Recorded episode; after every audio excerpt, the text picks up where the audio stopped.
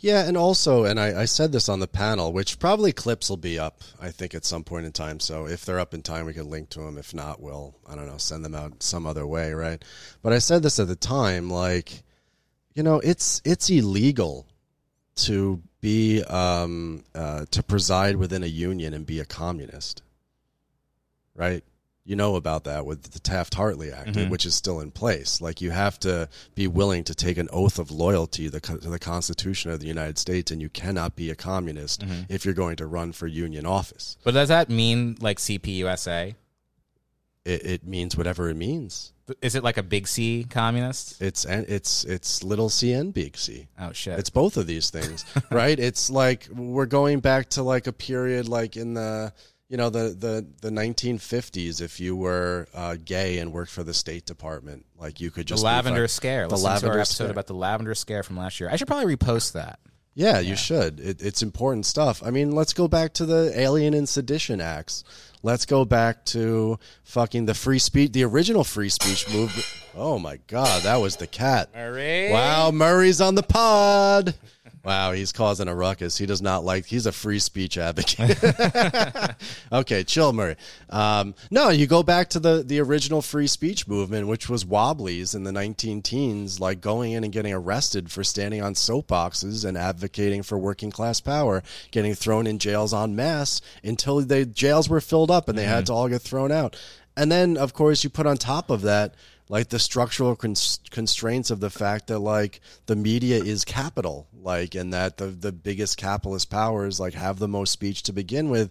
All of these questions seem to arise and i'm not picking on sublation or doug lain or anybody but it all happens in this weird vacuum where we take for granted that there's like equal time given to equal ideas and if you're a communist if you're a working class militant that has never been the case in this Mhm. country before and to pretend as though if we all got like like our rights guaranteed by Twitter or by Facebook to say whatever we want that say the balance of class forces would change in this country I Uh-huh. think that's a huge fucking leap to take and uh, and you know like besides that there wasn't any discussion about something that communists should be thinking about although it, it maybe seems like a far off proposition but maybe we should talk a little bit about Dzerzhinsky and the uh, and like the NKVD and Red Terror. And I'm not Mm. saying that we have to come out and say like, oh, those were right. Like we, Mm. we need to do it again. We need to suppress the the whites and the anarchists and all the all the counter revolutionaries.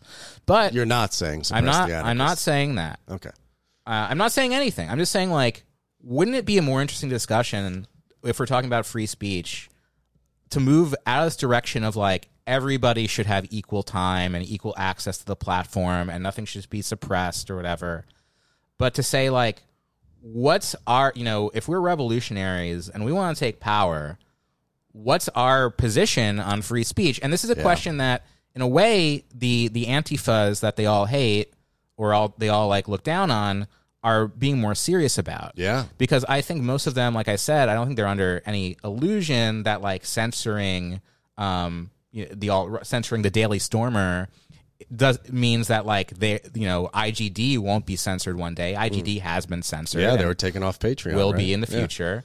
Um it's going down for Right, it's yeah. going down news. Um, but they understand that tactically, if they want to defeat the alt right, they have to cut off some of their the sources of their power. Yeah. And so they are they are not thinking about like what's right in terms of free speech, in terms of the principles. They're kind of engaged in this like war, and then the war is sometimes physical and it's sometimes online. and the war ends up making because because again class and class power and political economy of the media is taken out of it completely you end up having people serious people i guess on the left uh, upholding uh, elon musk as a free speech hero Uh-huh. you know what i mean and like honestly dude we should be having a serious conversation about suppressing his speech like the dude is a fucking monster he should be fucking blackballed like we should be thinking about ways to make sure that these like this Well, this- not his speech, just you know His him. ability- Like him, he, he should have like.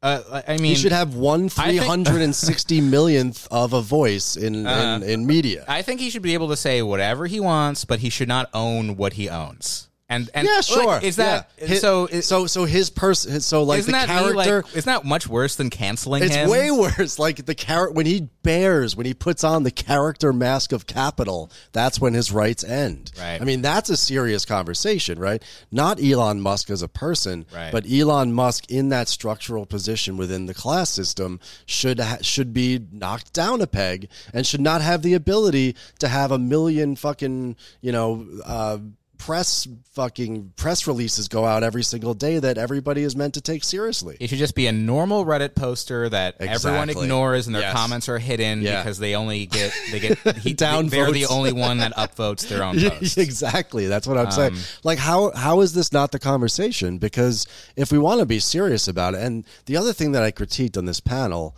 was this the neutrality towards things like the Constitution and the sort of like the the Bill of Rights and these mm. things that we're supposed to be not questioning, just sort of working around, right? What has freedom of speech meant in this country? Well, there's been a huge battle over it. You know, the right to association for workers, the right to free speech was essentially a part of like what unions were arguing in the 19th century and what was made real in the 1930s and then was taken away in the 1940s and 1970s. Where does the line between private property and speech end and begin? You know, what rights do we have as workers within the workplace to organize with one another, to say things to one another, right?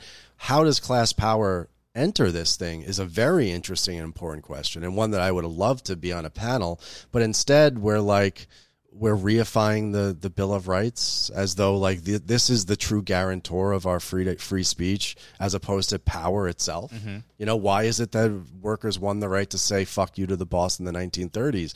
It wasn't because they realized the platonic ideal of the free speech guarantees on the U.S. Constitution. Right. Is because they fought on on mass, millions of people fighting in the streets, sitting down in the workplaces in order to win that right.